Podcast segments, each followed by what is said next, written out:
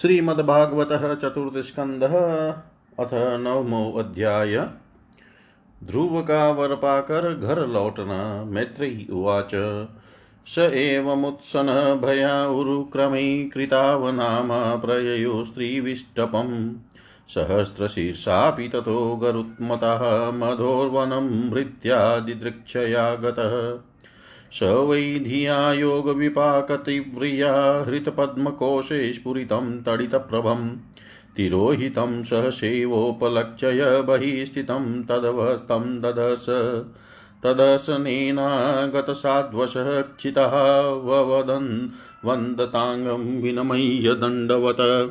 दृग्भयां प्रपश्यन् प्रपीमनिवार्भकश्चुम्बनिवासयेन भुजेरीवाश्लिशन स तं विवक्षन्तमतविद्वं हरिर्ज्ञात्वास्य सर्वस्य च हृद्यवस्थितः। कृताञ्जलिं ब्रह्ममयेन कम्बुना पस्परसबालं कृपया कपोले। स वै तदेव प्रतिपादिता गिरं देवीं परिज्ञातपरात्मनिर्णय। तं भक्तिभावोऽभ्यगृणादसत्वरं परिश्रुतोरुस्रवशं ध्रुवक्षिति।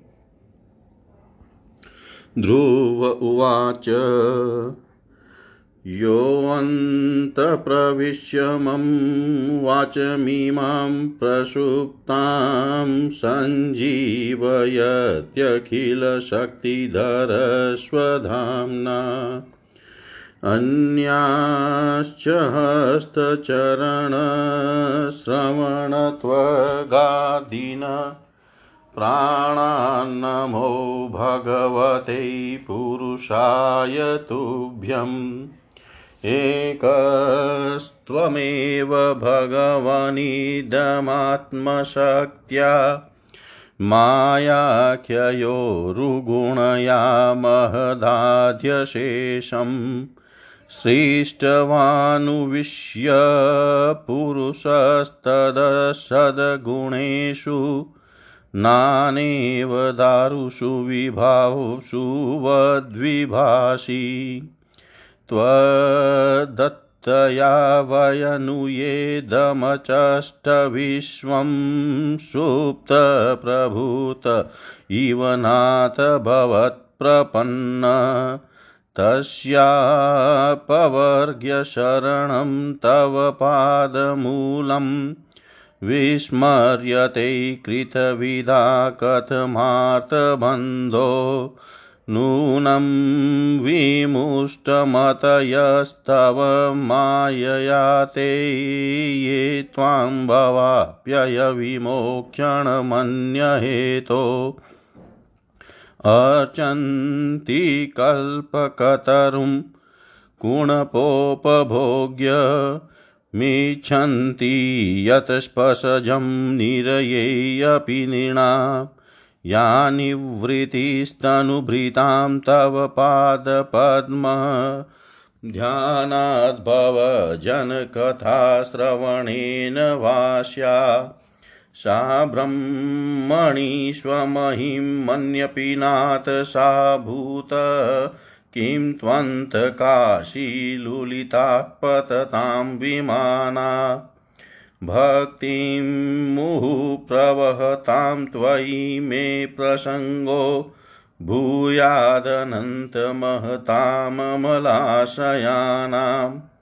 भूयादनन्तमहताममलाशयानां येनाञ्जसोल्बणमरुव्यसनं भवाब्धिं नेष्यै भवद्गुणकथामृतपानमत्त। तेन स्मरन्त्यतितरां प्रियमीशमत्र्यं ये चान्वदश्रुतसुहृद्ग्रहवित्तधाराः ये त्वब्जना भवदीयपदारविन्द सौगन्ध्यलुब्धहृदयेषु कृतप्रसङ्गा तिर्यङ्नगद्विजशरै स्त्रीपदेवदैत्यमत्र्यादिभिः परिचितं सदसद्विशेषं रूपं स्तविष्टमजते महदाद्यनेकं नात परं परं वेद्मि न यत्र वाद कल्पान्त एतदखिलं जठरेण गृह्णन् शैतै पुमानस्वदिगन्तशखस्तदङ्गै यन्नाभिसिन्धुरुः काञ्चनलोकपद्मगर्भे द्युमान भगवते प्रणतोऽस्मि तस्मै त्वं नित्यमुक्तपरिशुद्धविबुद्ध आत्मा। कूटस्थ आदिपुरुषो भगवास्त्रयधीश। यद्बुद्ध्यवस्थितमखण्डितया स्वदृष्टया द्रष्टास्थितावधिमको व्यतिरिक्त आशे यस्मिन् विरुद्धगतयो हि अनिशं पतन्ति विद्यादयो विविधशक्तय आनुपूर्व्या। तद्ब्रह्म विश्वभवमेकमनन्तमाद्यम् आनन्दमात्रं विकारमहं प्रपद्ये सत्याशीषो हि भगवस्तव पादपद्ममाशीस्तथानुभुज पुरुषार्थमूर्ते अप्यैवमर्य भगवान् परिपाति दीनान् वास्रेववत सकमनुग्रहकातरोऽस्मान् मैत्रेयी उवाच, अताभिष्टुत एवं वै शतसङ्कल्पेन धीमता, भृत्यानुरक्तो भगवान् प्रतिनन्द्येदमब्रवीत् श्रीभगवानुवाच वेदाहं ते वशितं हृदि राजन्यबालक, तत प्रेक्षामि भद्रं ते दूरापमपि सुव्रतः। नान्यैरदिति नान्यैरधिष्ठितं भद्र यद्भ्राजिष्णुध्रुवक्षिति, यत्र ग्रहक्षताराणां ज्योतिषां चक्रमाहितं। मेदियाँ गोचक्रवतस्था स्नुपरस्तात्कल्पवासिनां धर्मोऽग्निः कश्यपः शुक्रो मुनयो ये वनौकश, चरन्ति दक्षिणीकृत्य भ्रमन्तो यत्सतारकः प्रस्थिते तु वनं पित्रा दत्त्वा गां धर्मसन्त्रय षट्त्रिशद्वर्षशास्त्रं रक्षिता व्याहतेन्द्रिय। त्वद्भ्रातर्युत्तमै नष्टै मृगमाया मृगयायां तु तन्मनः अनुवेशन्ति वनं माता दावाग्निं सा प्रवेक्ष्यति इष्ट्वा माँ यज्ञहृदयं यज्ञे पुष्कलदक्षिणै भुक्त्वा चेहाशीष सत्यान्ते माँ संस्मरिष्यसि। ततो गन्तासि मत्स्थानं सर्वलोकनमस्कृतम् उपरिष्टादृशिभ्यस्त्वं यतो नावर्तते गतः। मैत्रेयी उवाच इत्यचितः स भगवान्नतिदिश्यात्मनः पदं बालस्य पश्यतो धाम स्वमगाद्गरुध्वज सोऽपि सङ्कल्पजं विष्णोपादसेवोपसादितं प्राप्य सङ्कल्पनिर्वाणं नातिप्रीतोऽभ्यगात्पुरम्। विदुर उवाच। सुदुर्लभं यत् परमं पदं हरिमार्या विनस्तचरणार्चनार्जितं लब्धाप्यसिद्धार्थमिवेकजन्मना कथं स्वमात्मानं मम न्यतार्थवित मैत्रेय्युवाच मातुसपत्न्या वागबाणै हृदि विदस्तुतान् स्मरण नेच्छन्मुक्तिपतेर्मुक्तिं तस्माता पमुपेय्वान्। ध्रुव उवाच, समाधिनानेकभवेन यत्पदं विदुः सन्नन्दादयौ ध्रुवरेतस माशैरहं षड्भिरमुष्य पादयोश्छायामुपेत्या पगतः पृथङ्मति अहो बतममानात्म्यं मन्दभागभाग्यस्य पश्यतः भवच्छिदः पादमूलं गत्वा याचे यदन्त्वत मतिविदूषिता देवी पदद्भिरसहिष्णुभिः यो नारद वचस्तथ्यं नाग्राहि समशतम्। देवीं मायामुपाश्रित्य प्रसुप्त इव भिनदृक् तप्ये द्वितीयेऽप्यसति भ्रातृभ्रातृव्यद्रुजा मयेतत्प्रार्थितं व्यर्थ चिकित्सेव गतायुषि प्रसाद्य जगदात्मानं तपसा दुष्प्रसादनम्। भवच्छिद्दमया चेहं भवं भाग्यविवर्जित। स्वराज्यं यच्छतो मौढ्यान्मानो मे भीक्षितो बत। ईश्वरा, ईश्वरात् ईश्वरात् ईश्वरात्तक्षिणपुण्येन फलिकारा निवादन। मैत्रेयी उवाच न वै मुकुन्दस्य पदारविन्दयो रजोजुस्तात् भवादृशा जनः वाञ्छति तद्यास्यमृते अर्थमात्मनो यदृच्छया लब्धमनः समृद्धय आकर्ण्यात्मजमायान्तं सम्परेत्येतागतं राजानश्रद्धे भद्रं भद्रस्य कुतो मम। श्रद्धाय वाक्यं देवसे हर्षवेगेन धर्षितः वार्ताः तुरतिप्रीतो हारं प्रादान् महाधनम् सदस्वं रथमारुह्यं कात कार्तस्वरपरिष्कृतं ब्राह्मणैः कुलवृदैश्च प्रियत प्रियस्तो मात्यबन्धुभिः। शङ्खदुन्दुभिनादेन ब्रह्मघोषेण वेणुभिः निश् निश्चक्राम पुरातुर्णमात्मजाभिक्षणोत्सुकः सुनीतिसुरुचिश्चास्य महिष्यो रुक्मभूषिते आरुह्यं शिबिकां सार्धमुत्तमे नाभिजग्मतुः तं दृष्टवोपवनाभ्यास आयान्तं तरसारथात् अवरुह्यं नृपस्तूर्णमासाद्य प्रेमविवलः परिरेभेऽङ्गजं दोभ्र्यां दीर्घोत्कण्ठमनाश्वसन्। विश्वक्षेनाङ्घ्रिसंस्पश हताशेषागबन्धनम् अथाजिङ्घ्रमुमुग्निशीतैनवारिभिः स्नापयामाश तनयं जातो धाम मनोरथ। अभिवन्द्यः पितुपादावासिभिश्चाभिमन्त्रितः। ननाम मातरौ शिष्णा सत्कृतः सज्जनाग्रणी। सुरुचिस्तं समुत्थाप्य पादावनतं मर्भकं परिष्वज्याह जीवेति बाष्पगद्गदया गिरा। यश्च प्रसन्नो भगवान् गुणै मेत्र्यादिभिः हरि तस्मै नमन्ति भूतानि निम्नमाप इव स्वयम् उत्तमश्च ध्रुवश्चो भावन्योन्यं प्रेमविह्वलोऽङ्गसङ्गादुतपुल्लका वस्त्रोघं मुहुरुहतु।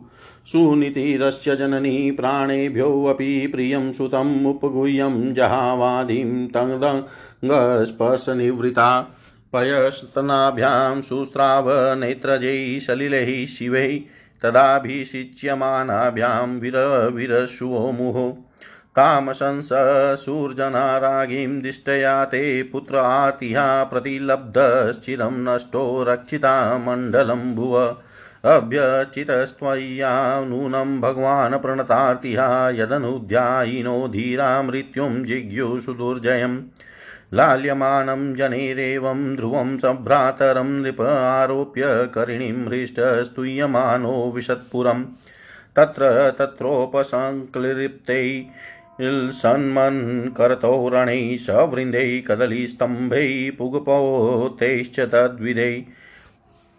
च्यूतपलववासशृङ्गमुक्तादामविलम्बिः उपस्कृतं प्रतिद्वारमपां कुम्भैः सदीपकैः प्राकारैः गौपुरागारैः शातकुम्भपरिच्छदैः सर्वतोऽलङ्कृतं श्रीमद्विमानशिखर्द्युभिः। मृष्टचत्वरथ्याटमार्गचन्दनचर्चितं लाजाक्षते पुष्पफले स्तण्डुलेबलिभियुतम्। ध्रुवाय पथि दृष्टाय तत्र तत्र पुरस्त्रियः। सिद्धार्थाक्षतदध्यं भूध्रुवा पुष्पफलानि च। उपजव्य प्रयुञ्जाना वात्सल्यादाशिष सती शृण्वस्तद्वल्गुगीतानि प्राविशद्भवनं पितुः।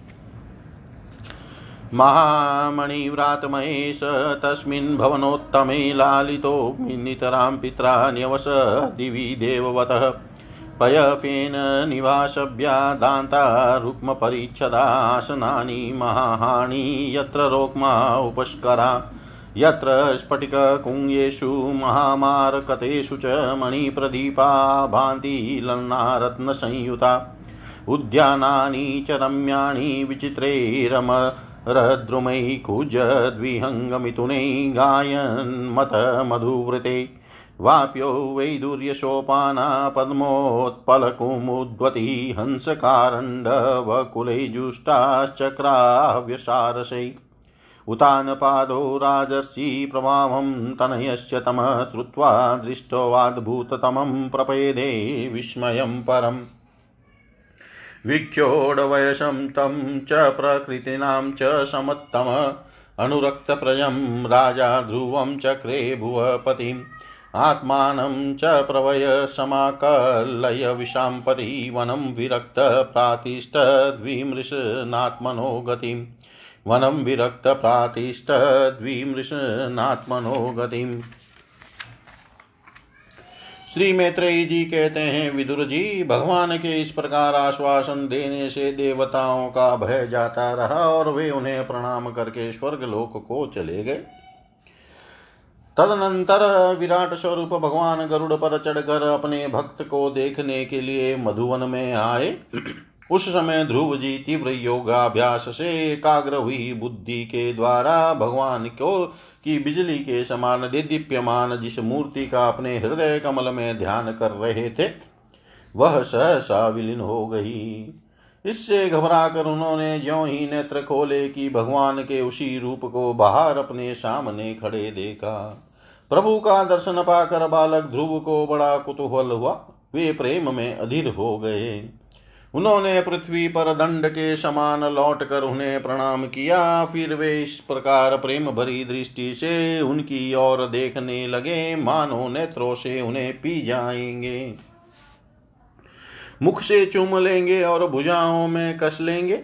वे हाथ जोड़े प्रभु के सामने खड़े थे और उनकी स्तुति करना चाहते थे, परंतु किस प्रकार करें, यह नहीं जानते थे। सर्वांतरयामी हरि उनके मन की बात जान गए। उन्होंने कृपा पूर्वक अपने वेदमय शंख को उनके गाल से छुआ दिया। ध्रुव जी भविष्य में अविचल पद प्राप्त करने वाले थे। इस समय शंख का स्पर्श होते ही उन्हें वेदमयी दिव्य वाणी प्राप्त हो गई और जीव तथा ब्रह्म के स्वरूप का भी निश्चय हो गया। वे अत्यंत भक्ति भाव से धैर्य पूर्वक विश्व विख्यात कीर्तिमान श्री हरि की स्तुति करने लगे। ध्रुव जी ने कहा, प्रभो, आप सर्वशक्ति संपन्न है। आप ही मेरे अंतकरण में प्रवेश कर अपने तेज से मेरी सोई हुई वाणी को सजीव करते हैं। तथा हाथ, पैर, कान और त्वचा आदि अन्य अन्य इंद्रियों एवं प्राणों को भी चेतनता देते हैं। मैं आप अंतर्यामी भगवान को प्रणाम करता हूँ। भगवान, आप एक ही हैं। परंतु अपनी अनंत गुणमही माया शक्ति से इस महदादि संपूर्ण प्रपंच को रचकर अंतर्यामी रूप से उसमें प्रवेश कर जाते हैं और फिर इसके इंद्रियादि असत गुणों में उनके अधिष्ठात देव के रूप में स्थित होकर अनेक रूप भाषते हैं। ठीक वैसे ही जैसे तरह तरह की लकड़ियों में प्रकट हुई आग अपनी उपाधियों के अनुसार भिन्न भिन्न रूपों में भासती है। नाथ सृष्टि के आरंभ में ब्रह्मा जी ने भी आपकी शरण लेकर आपके दिए हुए ज्ञान के प्रभाव से ही इस जगत को सोकर उठे हुए पुरुष के समान देखा था। दिन बंधो, उन्हीं आपके चरण तल का मुक्त पुरुष भी आश्रय लेते हैं। कोई भी कृतज्ञ पुरुष उन्हें कैसे भूल सकता है? प्रभो, इन सब तुल्य शरीरों के द्वारा भोगा जाने वाला इंद्रिय और विषयों के संसर्ग से उत्पन्न सुख तो मनुष्यों को नरक में भी मिल सकता है। जो लोग इस विषय सुख के लिए लालायित रहते हैं और जो जन्म मरण के बंधन से छुड़ा देने वाले कल्पतरु स्वरूप आपकी उपासना, भगवत प्राप्ति के सिवा किसी अन्य उद्देश्य से करते हैं उनकी बुद्धि अवश्य ही आपकी माया के द्वारा ठगी गई है। नाथ, आपके चरण कमलों का ध्यान करने से और आपके भक्तों के पवित्र चरित्र सुनने से प्राणियों को जो आनंद प्राप्त होता है, वह निजानंद स्वरूप ब्रह्म में भी नहीं मिल सकता। फिर उन्हें काल की तलवार काटे डालती है। उन स्वर्गीय विमानों से गिरने वाले पुरुषों को तो वह सुख मिल ही कैसे सकता है? अनंत परमात्मन, मुझे तो आप इन, उन विशुद्ध हृदय महात्मा भक्तों का संग दीजिए, जिनका आप में अविच्छिन्न भक्ति भाव है। उनके संग में मैं आपके गुणों और लीलाओं की कथा सुधा को पी पी कर उन्मत हो जाऊँगा और सहज ही अनेक प्रकार के दुखों से पूर्ण भयंकर संसार सागर के उस पार पहुँच जाऊँगा। कमलनाभ प्रभो, जिनका चित आपके चरण कमल की सुगंध में लुभाया हुआ है उन महानुभावों का जो लोग संग करते हैं, वे अपने इस अत्यंत प्रिय शरीर और इसके संबंधी पुत्र, मित्र, गृह और स्त्री आदि की सुधि भी नहीं करते। अजन्मा परमेश्वर, मैं तो पशु, वृक्ष, पर्वत, पक्षी सरीसृप सर्पादि रेगने वाले जंतु देवता दैत्य और मनुष्य आदि से परिपूर्ण तथा महदादि अनेकों कारणों से संपादित आपके इस सत्सदात्मक स्थूल विश्व रूप को ही जानता हूँ। इसे परे जो आपका परम स्वरूप है, जिसमें वाणी की गति नहीं है, उसका मुझे पता नहीं है। भगवान कल्प का अंत होने पर योग निद्रा में स्थित जो परम पुरुष उस, इस संपूर्ण विश्व को अपने उदर में लीन करके शेष जी के साथ उन्हीं की गोद में शयन करते हैं, तथा जिनके नाभि समुद्र से प्रकट हुए सर्वलोकमय स्वर्ण वर्ण कमल से परम तेजो में ब्रह्मा जी उत्पन्न हुए हैं। वे भगवान आप ही हैं, मैं आपको प्रणाम करता हूँ।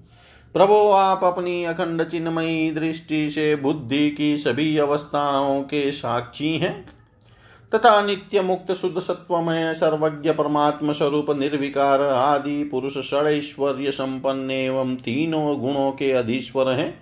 आप जीव से सर्वता भिन्न हैं, तथा संसार की स्थिति के लिए यज्ञाधिष्ठाता विष्णु रूप से विराजमान है। आपसे ही विद्या विद्या आदि विरुद्ध गतियों वाली अनेकों शक्तियाँ धारावी वाहिक रूप से निरंतर प्रकट होती रहती है। आप जगत के कारण अखंड, अनादि, अनंत, आनंदमय, निर्विकार ब्रह्म स्वरूप हैं। मैं आपकी शरण हूँ। भगवान, आप परमानंद मूर्ति हैं। जो लोग ऐसा समझकर निष्काम भाव से आपका निरंतर भजन करते हैं उनके लिए राज्य आदि भोगों की अपेक्षा आपके चरण कमलों की प्राप्ति ही भजन का सच्चा फल है। स्वामिन, यद्यपि बात ऐसे ही है, ऐसी ही है तो भी गौ जैसे अपने तुरंत के जन्मे हुए बछड़े को दूध पिलाती और व्याघ्रादि से बचाती रहती है। उसी प्रकार आप भी भक्तों पर कृपा करने के लिए निरंतर विकल रहने के कारण हम जैसे सकाम जीवों की भी कामना पूर्ण करके उनकी संसार भय से रक्षा करते रहते हैं। श्री मैत्रेयी जी कहते हैं, विदुर जी, जब शुभ संकल्प वाले मतिमान ध्रुव जी ने इस प्रकार स्तुति की तब भक्त वत्सल भगवान उनकी प्रशंसा करते हुए कहने लगे, उत्तम व्रत का पालन करने वाले राजकुमार, मैं तेरे हृदय का संकल्प जानता हूँ। यद्यपि उस पद का प्राप्त होना बहुत कठिन है तो भी मैं तुझे वह देता हूँ, तेरा कल्याण हो। भद्र जिस तेजो तेजोमय अविनाशी लोक को आज तक किसी ने प्राप्त नहीं किया, जिसके चारों ओर ग्रह नक्षत्र और तारा गण रूप ज्योतिष चक्र उसी प्रकार चक्कर काटता रहता है। जिस प्रकार मेढी के चारों ओर धवरी के बैल घूमते हैं, कटी हुई फ़सल, धान, गेहूँ आदि कुचलने के लिए घुमाए जाने वाले बैल जिस खंबे से बंधे रहते हैं, उसका नाम मेढी है। अवान्तर कल्प पर्यंत रहने वाले अन्य लोकों का नाश हो जाने पर भी जो स्थिर रहता है तथा तारागण के सहित धर्म अग्नि कश्यप और शुक्र आदि नक्षत्र। एवं सप्तर्षि गण जिसकी प्रदक्षिणा किया करते हैं, वह ध्रुव लोक में तुझे देता हूँ।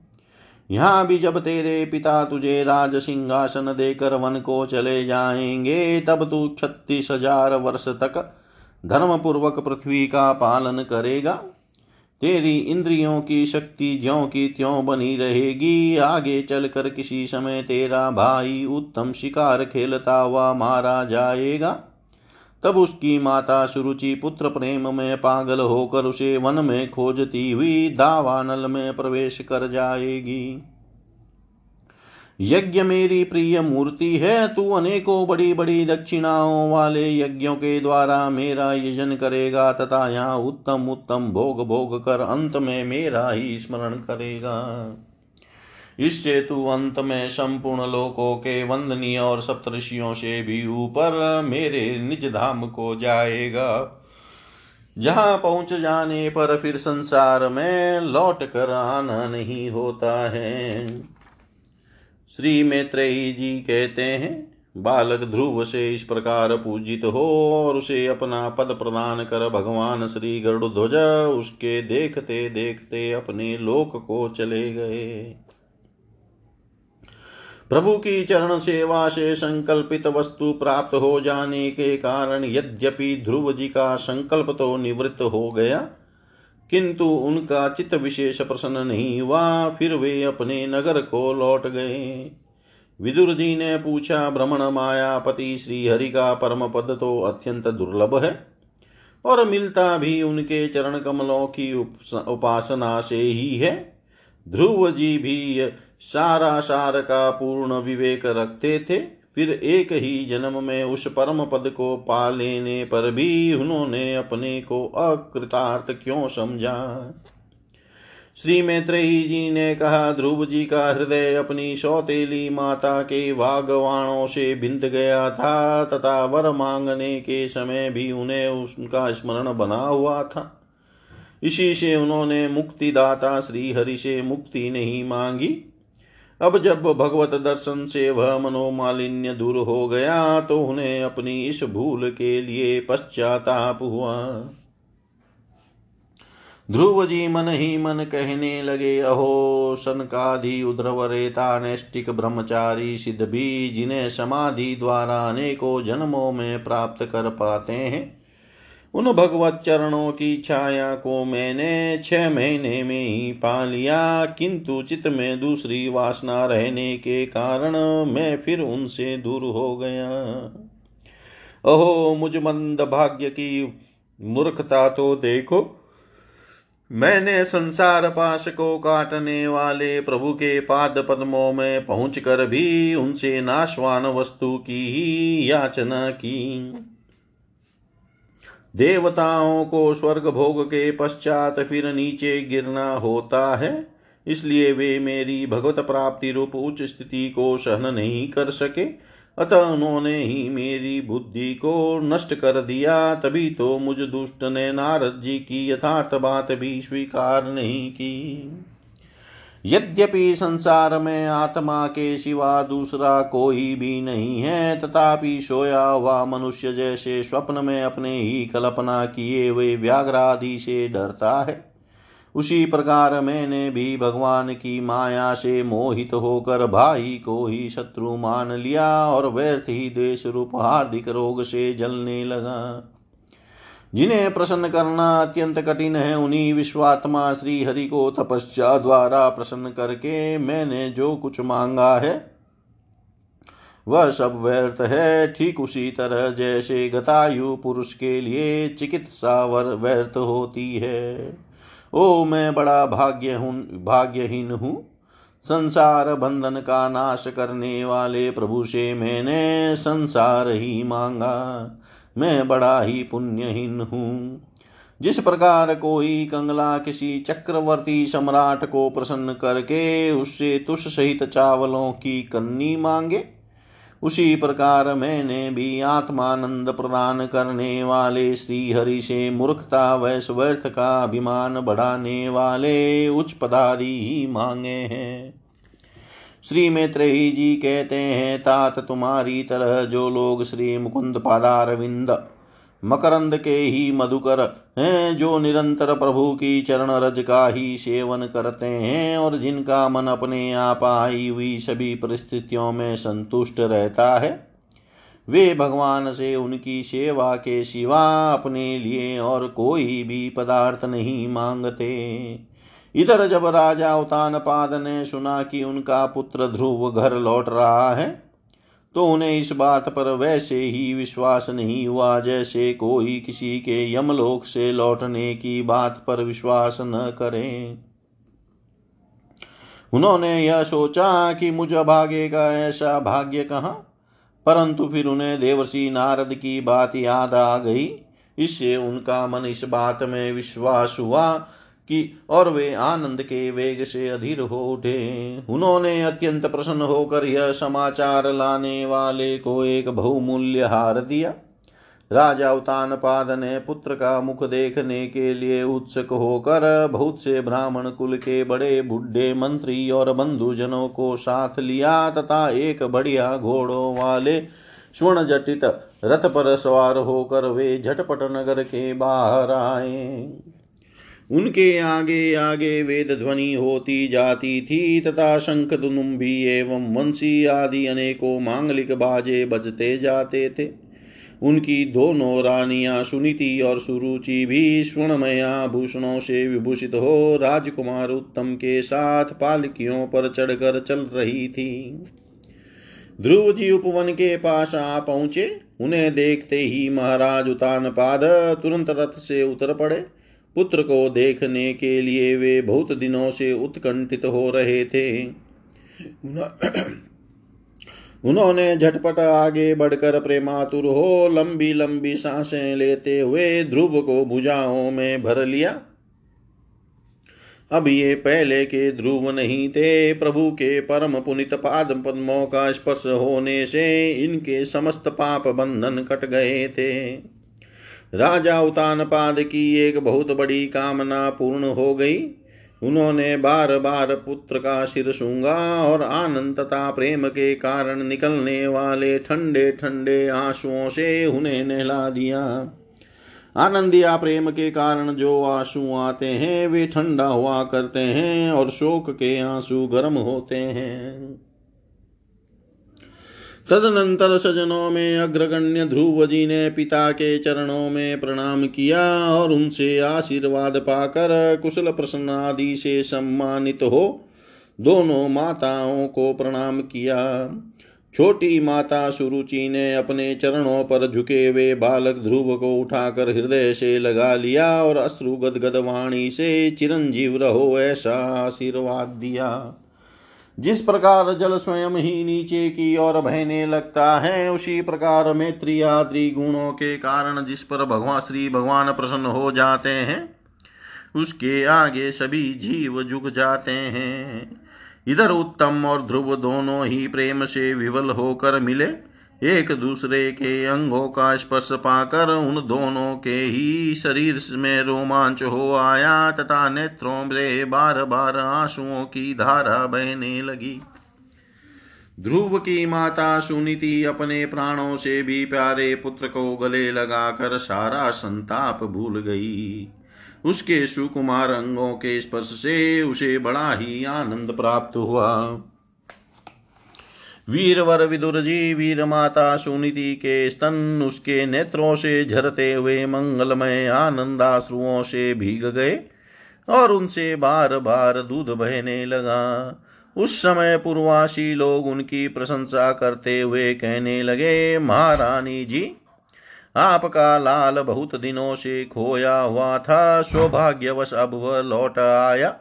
यह हम सब का दुख दूर करने वाला है। बहुत दिनों तक भूमंडल की रक्षा करेगा। आपने अवश्य ही शरणागत भय भंजन श्रीहरि की उपासना की है। उनका निरंतर ध्यान करने वाले धीर पुरुष परम दुर्जय मृत्यु को भी जीत लेते हैं। विदुर जी, इस प्रकार जब सभी लोग ध्रुव के प्रति अपना लाड प्यार प्रकट कर रहे थे, उसी समय उन्हें भाई उत्तम के सहित हथिनी पर चढ़ाकर महाराज उतान पाद ने बड़े हर्ष के साथ राजधानी में प्रवेश किया। उस समय सभी लोग उनके भाग्य की बड़ाई कर रहे थे। नगर में जहाँ तहां मगर के आकार के सुंदर दरवाजे बनाए गए थे तथा फल फूलों के गुच्छों के सहित केले के खंभे और सुपारी के पौधे सजाए गए थे। द्वार द्वार पर दीपक के सहित जल के कलश रखे हुए थे, जो आम के पत्तों, वस्त्रों, पुष्पमालाओं तथा मोती की लड़ियों से सुसज्जित थे। जिन अनेकों परकोटों, फाटकों और महलों से नगरी सुशोभित थी, उन सबको स्वर्ण की सामग्रियों से सजाया गया था। तथा उनके कंगूरे विमानों के शिखरों के समान चमक रहे थे। नगर के चौक गलियों, अटारियों और सड़कों के झाड़ बुहार कर उन पर चंदन का छिड़काव किया गया था और जहाँ तहाँ खील, चावल, पुष्प, फल, जौ एवं अन्य मांगलिक उपहार सामग्रियाँ सजी लगी थी। ध्रुव जी राजमार्ग से जा रहे थे। उस समय जहाँ तहाँ नगर की शीलवती सुंदरियाँ उन्हें देखने को एकत्र हो रही थी। उन्होंने वात्सल्य भाव से अनेकों शुभाशिर देते हुए उन पर सफ़ेद सरसों, अक्षत, दही, जल ध्रुआ पुष्प और फलों की वर्षा की। इस प्रकार ने उनके मनोहर गीत सुनते हुए ध्रुव जी ने अपने पिता के महल में प्रवेश किया। वह श्रेष्ठ भवन महामूल्य मणियों की लड़ियों से सुसज्जित था। उसमें अपने पिताजी के लाड प्यार का सुख भोगते हुए वे उसी प्रकार आनंद पूर्वक रहने लगे, जैसे स्वर्ग में देवता लोग रहते हैं। वहाँ दूध के, फेन के समान सफ़ेद और कोमल सैयाएँ हाथी दांत के पलंग सुनहरी कामदार पर्दे, बहुमूल्य आसन और बहुत सा सोने का समान था। उसकी स्फटिक और महामरकत मरकत मणि पन्ने को दीवारों में रत्नों की बनी हुई स्त्री मूर्तियों पर रखे हुए मणिमय दीपक जगमगा रहे थे। उस महल के चारों ओर अनेक जाति के दिव्य वृक्षों से सुशोभित उद्यान थे, जिनमें नर और मादा पक्षियों का कलरव तथा मतवाले भौरों का गुंजार होता रहता था। उन बगीचों में वे दुर्यमणि पुखराज की सीढ़ियों से सुशोभित बावलियाँ थी, जिनमें लाल, नीले और सफ़ेद रंग के कमल खिले रहते थे तथा हंस कारण चकवा एवं सारस आदि पक्षी क्रीड़ा करते रहते थे। राजर्षि उतान पाद ने अपने पुत्र के अति अद्भुत प्रभाव की बात देवर्षि नारद से पहले ही सुन रखी थी। अब उसे प्रत्यक्ष वैसा ही देख कर उन्हें बड़ा आश्चर्य हुआ। फिर यह देख कर कि अब ध्रुव तरुण अवस्था को प्राप्त हो जा गए हैं। अमात्य वर्ग उन्हें आदर की दृष्टि से देखते हैं तथा प्रजा का भी उन पर अनुराग है। उन्होंने उन्हें निखिल भूमंडल के राज्य पर अभिषिक्त कर दिया। और आप वृद्धावस्था आई जानकर आत्मस्वरूप का चिंतन करते हुए संसार से विरक्त होकर वन को चल दिए। इति श्रीमद्भागवते महापुराणे पारमंस्यां सहितायां चतुर्थस्कन्धे ध्रुवराज्याभिषेकवर्णं नाम नमोऽध्याय सर्वं श्रीशां सदाशिवार्पणम् अस्तु। ॐ विष्णवे नमः, ॐ विष्णवे नमः। ॐ विष्णवे नमः। श्रीमद्भागवतः चतुर्थस्कन्ध। अथ दशमो अध्याय। उत्तम का महाराजाना ध्रुव का यक्षों के साथ युद्ध मैत्रेयी उवाच प्रजापते दुहितरं शिशुमारस्य वै ध्रुव उपये मे भ्रमीं नाम तत्सुतो कल्पवत्सरो। इलायामपि भार्यायां वायुपुत्र्यां महाबलपुत्रमुत्कलनामानं योषिधरत्नं मजीजनत्। उत्तं स्वकृतोद्वाहो मृगयायां बलीयशा हतपुण्यजनेन्द्राहो तन्माताश गतिं। गता ध्रुवो भ्रातवधं श्रुत्वा कोपामस सुचार्पितजेत्रं स्यन्दन्मास्ताय गतपुण्यजनालयम्। गत्वोदीचीं दिशं राजारुद्रानुचरसेवितां ददश हिमवद्द्रोण्यां पुरीं गुह्यं कसङ्कुलाम् दग्मौ शङ्खं बृहद्वाहुखं दिशश्चानुनादयन् येनोद्विग्नदृशक्षतरूपदेव्योऽत्र जन्भृशम् ततो निष्क्रम्य बलिन उपवे, उपदेव महाभटः असहन्तस्तन्निनादमभिपेतुरुधायुधा शतानापततो वीर उग्रधन्वा महारथ, एकैकं युगपत् सर्वानहन् बाणे स्त्रीभिः स्त्रीभिः, ते वै ललाटलग्नैस्तैरीषुभिः सर्व एव हि। मत्वा निरस्तमात्मानं मा संसनकर्म तस्य तत्। ते अपि चामुममृष्यन्तपादस्पर्शमिवोरगाशरैरविद्यन्युगपदद्विगुणं चिकित्सिव। ततः परिघनिस्त्रिशै प्राशशूलपरश्वधैः शक्त्यरिष्टिभिभूषुण्डिभिश्चत्र वाजैः शरैरपि अभ्यवसनप्रकुपिता सरथं सहसारथिम्। इक्षस्ततः प्रीतिकतुमपूतानि त्रयोदश। ओतानपादीश तदा शस्त्रवर्षेण भूरिणा न उपादृश्यत छन्न आसारेण यथा गिरि आहाकारस्तदेवाशितसिद्धानां दिवि पश्यतां हतोऽन्यं मानव सूर्योमग्नपुण्यजनान्न वै न दत्सु यातु धानेषु जयकाशिष्वतो मृदे उदतिष्ठद्रतस्तस्य निहारादिव भास्कर।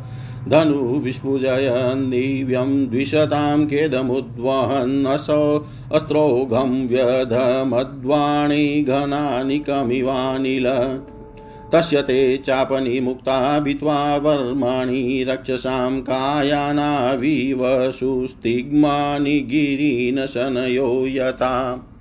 बलैः सचेद्मानानां शिरोभिश्चारुकुण्डलै उरुभिहेम तालाभेदोभिवलयवल्गुभिः हरकेयुरमुकुटैरुष्णिशेश्च महाधनैः आश्रितास्तारणभुवो रेजुवीरमनोहरा हता वसिष्ठा इतरैरणाजिरादरक्षोगणा क्षत्रियवर्यसायकै प्रायो विवृक्नावयवा विदुद्रुवो मृगेन्द्रविक्रीडितयुतपा इव। अपश्यमानस तदा तायिनं महामृदे कञ्चन मानवोत्तम पुरीं दिदृक्षनपि न विशदद्विषां न मायिना वेदचिकीर्षितं जन इति ब्रुवश्चित्ररथ स्वसारथिं यत परेषां प्रतियोगशङ्कितशुश्रावशब्दं जलधे रिवेरितं नभस्वतो दिक्षुरजोऽन्वदृश्यत क्षणेनाच्छादितं व्योमघनानिकेन सर्वतः विस्फुरतडिता दिक्षु त्रासयत्स्तनयित्नुना ववृषुरुधिरौगाश्रिक्पूय वीणमुत्रमेदश निपेतु गगनादस्य कबन्धान्यग्रतो वन। तत खे अदृश्यत गिरिनिपेतु सर्वतो दिशं गदा परिग स समुशलाशाश्मवशिन अयो निःश्वासावमन्तोऽग्निं रुषाक्षिभिः अभ्यधावन् गजामथा सिंहव्याघ्राशयूतस समुद्र ऊर्मिभिः भीमप्लावयन् सर्वतो भुवम्। आससाद महाहलादकल्पान्त इव भीषण। एवं विधान्यनेकानि त्रासनान्यमनस्विना। सश्रीजुस्तिग्मग्धय आशुर्या माययासुरा ध्रुवै प्रयुक्तामसुरेस्तां मायामती निशाम्य तस्य मुनय समाशंसन समागता मुनयौचु होतानपादे भगवास्तव सा गन्धन्वा देवक्षीणो त्ववनतातिहरो विपक्षान् यन्नामधेयमभिधाय निशम्य चाधा लोकोऽञ्जसा तरति दुस्तरङ्मङ्गं मृत्युम्। दुस्तरमङ्गमृत्युम्। श्री मैत्रेय जी कहते हैं विदुर जी ध्रुव ने प्रजापति शिशुमार की पुत्री भ्रमि के साथ विवाह किया। उससे उनके कल्प और वत्सर नामक दो पुत्र हुए। महाबली ध्रुव की दूसरी पत्नी वायु पुत्री ईला थी। उससे उनके उत्कल नाम के एक पुत्र और एक कन्या रत्न का जन्म हुआ। उत्तम का भी विवाह नहीं हुआ था कि एक दिन शिकार खेलते समय उसे हिमालय पर्वत पर एक बलवान यक्ष ने मार डाला। उसके साथ उसकी माता भी परलोक सिधार गई। ध्रुव ने जब भाई के मारे जाने का समाचार सुना तो वे क्रोध, शोक और उद्वेग से भरकर एक विजय प्रदरथ पर सवार हो यक्षों के देश में जा पहुँचे। उन्होंने उत्तर दिशा में जाकर हिमालय की घाटी में यक्षों से भरी हुई अलकापुरी देखी। उसमें अनेकों भूत प्रेत पिशाचारी रुद्रानुचुर रहते थे। विदुर जी वहाँ पहुंचकर महाबाहु ध्रुव ने अपना शंख बजाया तथा संपूर्ण आकाश और दिशाओं को गुंजा गुंजा दिया। उस शंख ध्वनि से यक्ष पत्नियाँ बहुत ही डर गई। उनकी आँखें भय से कातर हो उठी। वीरवर विदुर जी, महाबलवान यक्ष वीरों को वह शंखनाद सहन हुआ। इसलिए वे तरह तरह के अस्त्र शस्त्र लेकर नगर के बाहर निकल आए और ध्रुव पर टूट पड़े।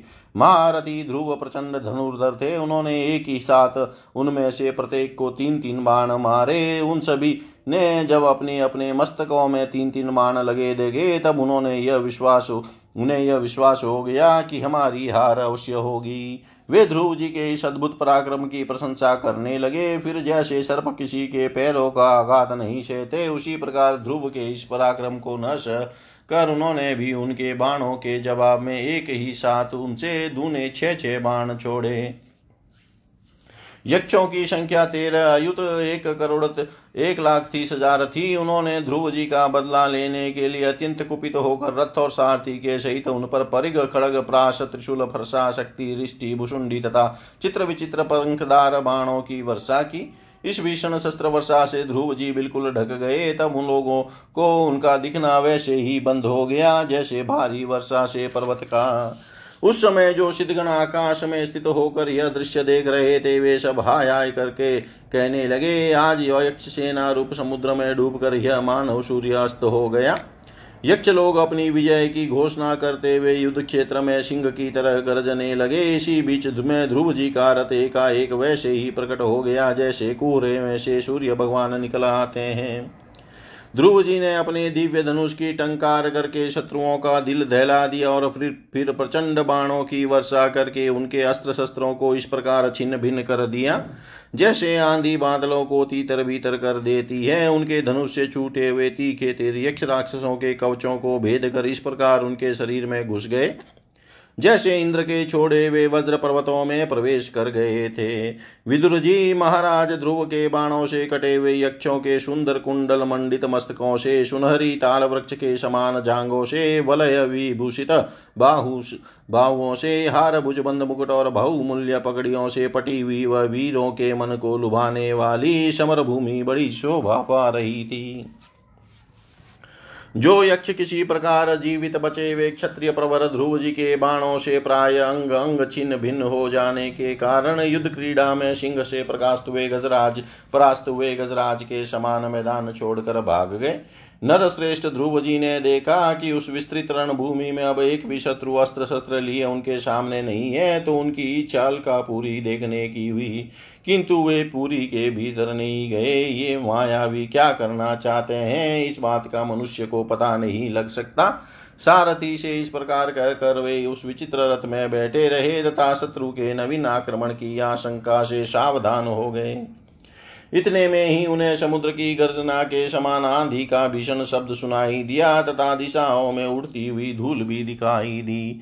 एक क्षण में ही सारा आकाश मेघमाला से गिर गया, सब और भयंकर गड़गड़ाहट के साथ बिजली चमकने लगी।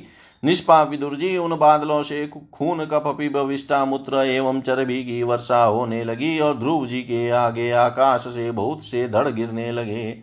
फिर आकाश में एक पर्वत दिखाई दिया और सभी दिशाओं में पत्थरों की वर्षा के साथ गदा परिक तलवार और मुसल गिरने लगे। उन्होंने देखा कि बहुत से सर्प वज्र की तरह फुफकार मारते, रोषपूर्ण नेत्रों से आग की चिंगारियाँ उगलते आ रहे हैं।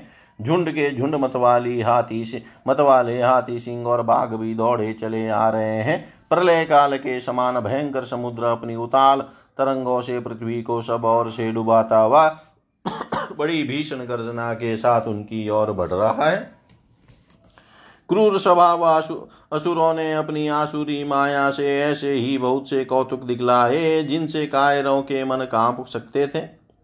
ध्रुव जी पर असुरों ने अपनी दुस्तर माया फैलाई है। यह सुनकर वहाँ कुछ मुनियों ने आकर उनके लिए मंगल कामना की।